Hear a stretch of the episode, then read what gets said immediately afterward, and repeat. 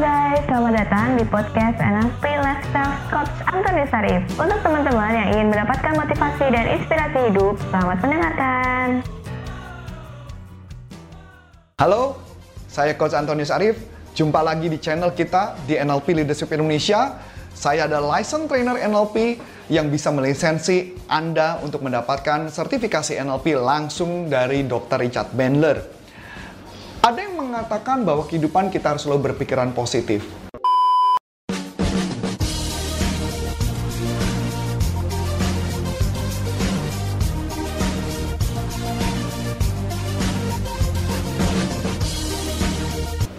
Apa pun yang terjadi, pikir positif terus. Jangan berpikir negatif. Katanya kalau berpikir positif bisa sukses. Banyak orang yang mengatakan itu.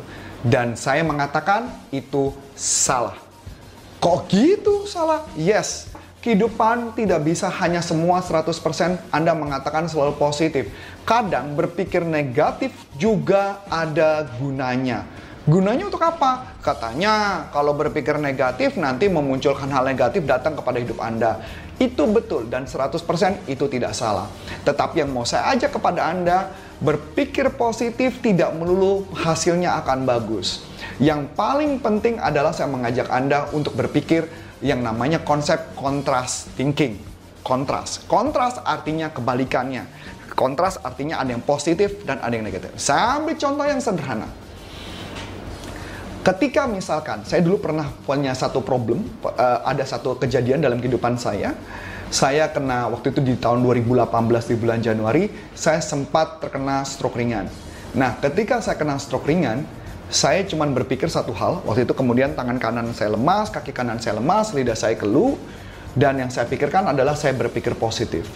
Nah, ketika saya berpikir positif, saya cuma ngomong pada diri saya adalah apa yang mau terjadi dalam hidup saya dan saya mengatakan, yang mau terjadi dalam hidup saya, saya umur panjang dan saya bisa berbakti, saya bisa meng, uh, saya bisa mengabdi kepada masyarakat supaya kehidupannya lebih baik.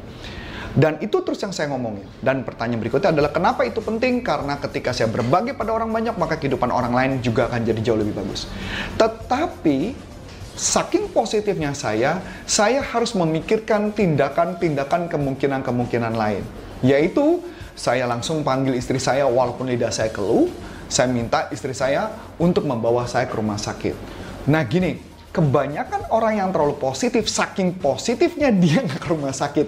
Kalau nggak ke rumah sakit apa yang terjadi? Maka bisa jadi terjadi fatal. Walaupun akhirnya saya di rumah sakit cuma hanya sekitar 20 jam dan saya keluar rumah sakit dalam kondisi saya sehat 100% dan tidak makan obat apa pun. Nah, yang menarik adalah Bukan berarti saya nggak berpikir negatif dalam arti saya harus mempersiapkan yang terburuk dengan pemikiran tetap positif. Yang paling penting adalah pikiran tetap positif, tapi saya memikirkan ada alternatif atau resiko-resiko yang bakal terjadi dan saya membawa diri saya ke rumah sakit. Saya tetap ke rumah sakit, tapi saya tetap pikiran positif. Yang tidak boleh adalah ke rumah sakit, terus mikir negatif, mikir mati, mikir lumpuh, maka terjadi lumpuh benaran.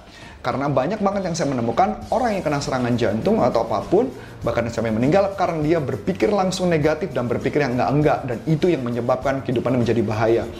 Berpikir terlalu negatif juga nggak bagus. Makanya saya menganjurkan adalah berpikir contrast thinking, berarti kebalikannya. Nah, dalam kehidupan tugas Anda adalah memikirkan contrast thinking apa yang bakal terjadi dalam kehidupan. Pikir positif, pikir possibility yang bakal terjadi.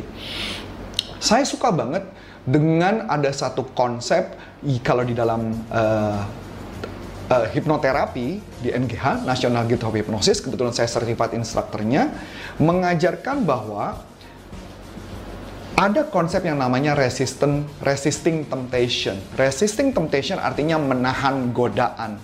Nah, menahan godaan itu sebenarnya sama dengan berpikir negatif. Artinya, Ketika ada situasi yang datang yang membuat Anda tidak melakukan, Anda bagaimana caranya mengatasi hal itu? Resisting temptation berarti menahan godaan. Contoh yang paling sederhana, Anda mau Anda gemuk, mau kurusin badan. Berpikir negatifnya apa? Berpikir negatifnya adalah ada orang yang nawarin Anda makan, makanannya enak banget, Anda kepengen makan, itu resisting temptation. Maka muncul di kepala Anda adalah apa yang Anda harus lakukan supaya hal itu tidak terjadi. maka Anda harus punya planning. Itu yang disebut namanya resisting temptation atau contrast thinking. Anda berpikir positif, Anda tetap kurus, tapi bukan begini.